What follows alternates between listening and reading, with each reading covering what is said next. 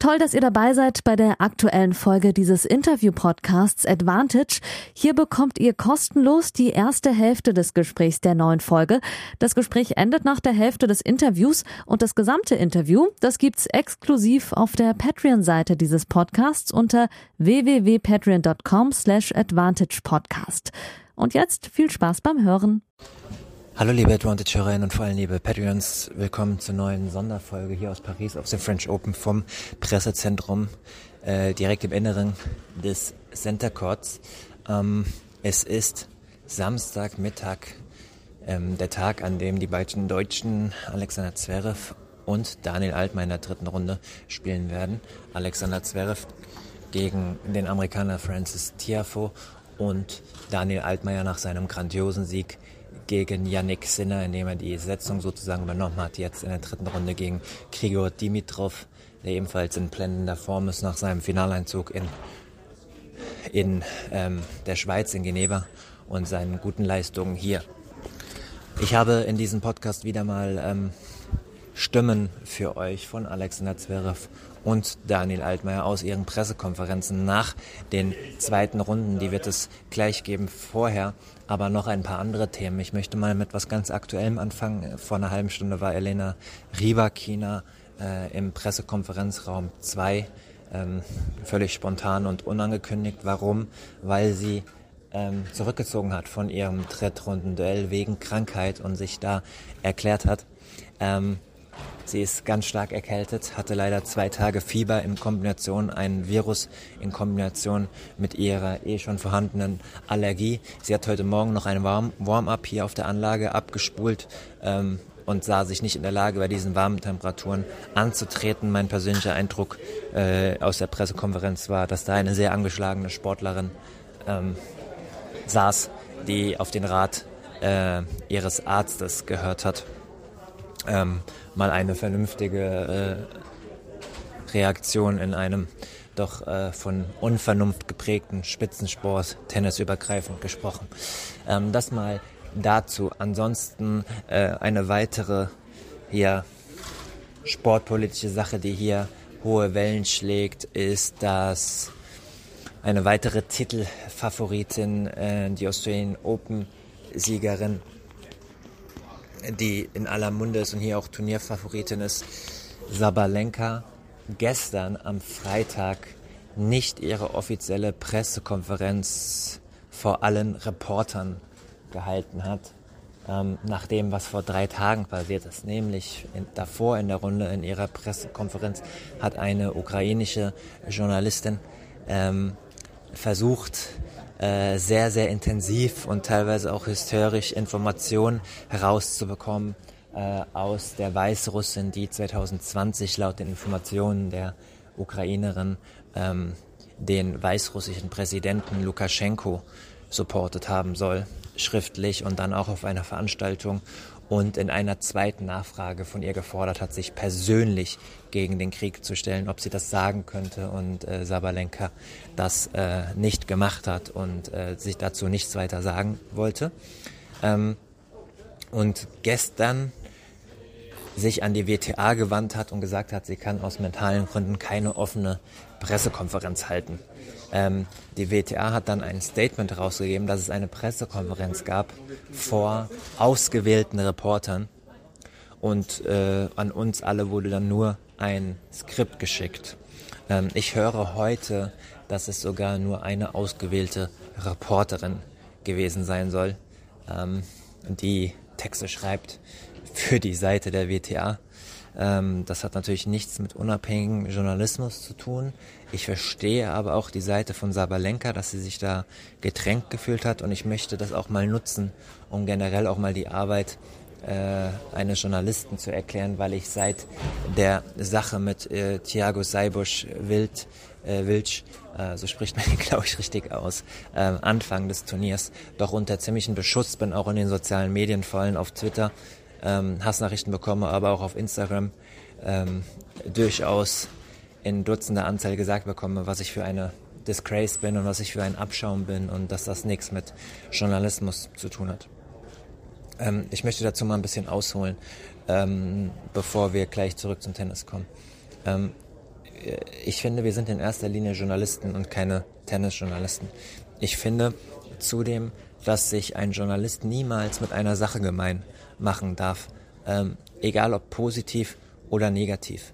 Und man sollte als Journalist auch niemals Teil einer Story sein. Das hatte ich ja getwittert, dass ich deswegen, das hatte ich auch im letzten, äh, vorletzten Podcast erklärt, dass ich das problematisch fand, dass ich dann durch die Bedrohung des, durch die Bedrohung des ähm, Agenten ähm, so ein bisschen Teil der Geschichte wurde und mir das unangenehm war.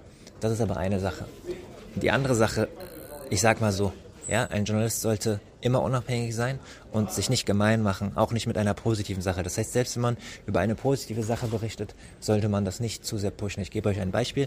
Ich mache hier eine Reportage über die Ballkinder in Paris. Das ist natürlich eine sehr positive Geschichte und äh, trotzdem sollte ich da jetzt nicht total euphorisch und äh, dödödö und übertreiben, nur damit die Kinder gut dastehen. Ist vielleicht jetzt nicht das passende Beispiel, aber ihr wisst, was ich ungefähr meine. So, jetzt müsst ihr euch aber mal in die Haut äh, einer Journalistin aus der Ukraine versetzen. Ja?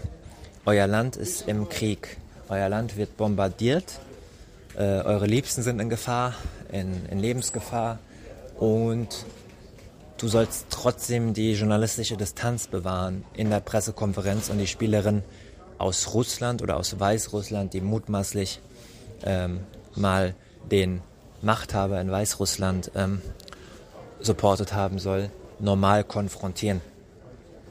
Und da frage ich mich tatsächlich seit zwei Tagen, ob das überhaupt möglich ist, ob man da Journalist sein kann oder am Ende halt Mensch ist aus einem Land, das angegriffen wird. Und da sind wir an dem ganz schwierigen Punkt, weil ich habe auch jetzt einen Tweet gesehen, ja, ähm, die Journalisten in Paris, die haben den Yannick Schneider total verteidigt, als er von dem ähm, Agenten angemacht wurde, äh, als er eine schwierige Frage über häusliche Gewalt gegen gegen den äh, brasilianischen Spieler gestellt hat. Aber jetzt äh, die Ukrainerin, die die Frage an Sabalenka gestellt hat, die wird überhaupt nicht geschützt.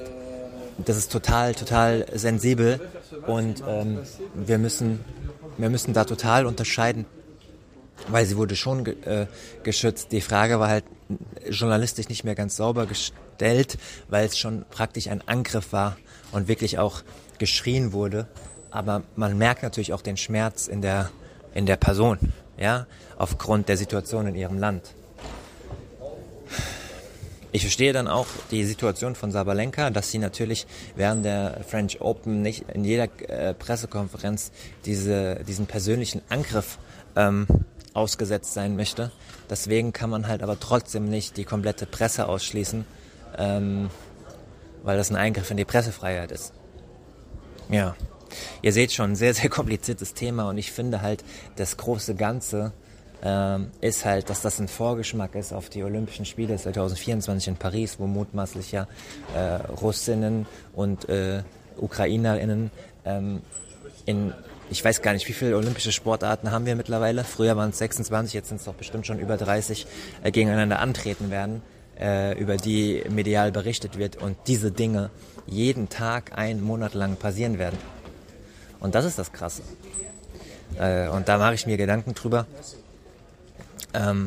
wie das, wie das funktionieren soll. Und Thomas Bach sollte aufhören zu behaupten, dass Tennissport ein positives Beispiel dafür sei, dass das ähm, doch super gelinge, dass Ukrainerinnen und äh, Russinnen Seite an Seite diesen Sport ausüben können auf höchstem Niveau, weil hier gibt es eine Baustelle nach der anderen. Das mal äh, noch von mir dazu. Ja, ansonsten bin ich nach wie vor dran äh, an äh, einer längeren Geschichte über Thiago Seyboth Wild. Mir wird hier vorgeworfen, dass ich nur praktisch Stimmung machen wollte ähm, auf Twitter. Fans dürfen ja sowieso äh, denken und sagen, was sie wollen. Jeder darf sowieso denken und sagen, was sie wollen. Ich finde es immer ein bisschen schwierig, wenn, wenn äh, Kolleginnen äh, mich angreifen, basierend auf einer falschen Meinung, wie Journalismus funktioniert. Beziehungsweise ähm, es sind ja gar keine Journalisten teilweise, aber ich möchte... Ich habe mich auf Twitter extra nicht dazu geäußert, aber hier in meinem eigenen Medium möchte ich mich auf jeden Fall mal dazu äußern, weil bestimmt auch einige äh, die Kollegen von äh, Duplette, dem Podcast, hören. Und Duplette äh, sechsundsiebzig hat ähm, äh, unter einem meiner Tweets geschrieben, dass äh, dein Motto ist anscheinend auffallen um jeden Preis, schlechtes Timing. Und ähm, das spricht halt genau dagegen, was ich die letzten acht Minuten halt über die Grundsätze von Journalismus ähm, philosophiert habe. Und nochmal, wer äh, nur über Tennis äh, und Tennisfragen haben möchte, der ist sowieso in diesem Podcast falsch, das wisst ihr. Und ich bin äh, überhaupt nicht sauer, wenn da Leute aussteigen ähm, oder das nicht äh, verstehen, aber es sind halt nicht die Grundsätze des Journalismus und äh, für die trete ich ein. Und ich habe auch eine weite Range. Ich habe hier über Beseitigung von Alexander Zverev für Eurosport berichtet und ich werde weiterhin auch über häusliche Gewalt, Doping, Matchfixing und über alles berichten, was ähm, hier offensichtlich ein Problem ist, was in der realen Welt passiert. Okay, soweit dazu. Ihr merkt schon, äh, das musste mal von der Seele. Äh, und an dieser Stelle auch vielen, vielen Dank für dreiundfünfzig Patreons. Ähm, während dieser Woche sind fünf, sechs dazugekommen. Ein paar haben auch wieder gekündigt. Das ist gar kein Problem. Danke noch an, äh, an Stefan, der als Neuestes dazugekommen ist. Und äh, vielen Dank für eure St- Unterstützung. Damit unterstützt ihr diesen Podcast, sorgt dafür, dass er werbefrei bleibt und unterstützt meine Recherchen, meine Reisen als freier Journalist. Ich habe gestern zum Beispiel mein Airbnb gewechselt. Das war so geplant. Ähm, habe jetzt ein neues Zimmer. Alles gut soweit.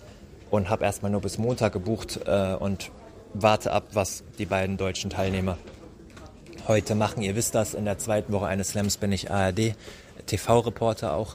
Und äh, die würden ja im Achtelfinale aufeinandertreffen. Falls die Deutschen aber ausscheiden, werde ich auch aus Paris abreisen.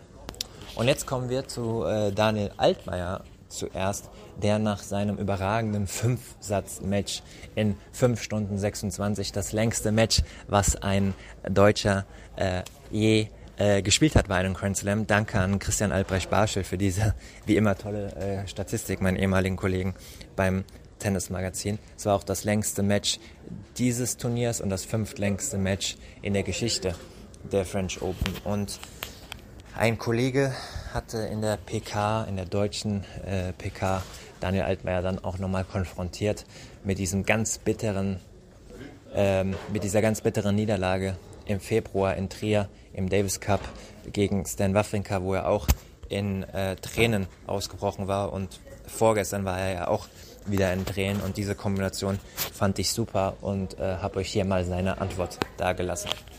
Das war der erste frei zugängliche Teil der neuen Folge. Die zweite Hälfte hört ihr exklusiv auf der Patreon-Seite w w w punkt patreon punkt com slash advantage podcast. Dort könnt ihr mit einem kleinen monatlichen Beitrag dafür sorgen, dass es diese langen, unabhängigen Interviews ohne Werbung regelmäßig gibt, und unterstützt zudem Yannicks unabhängige Arbeit als freier Journalist im Tennis-, Doping- und Sportpolitikbereich.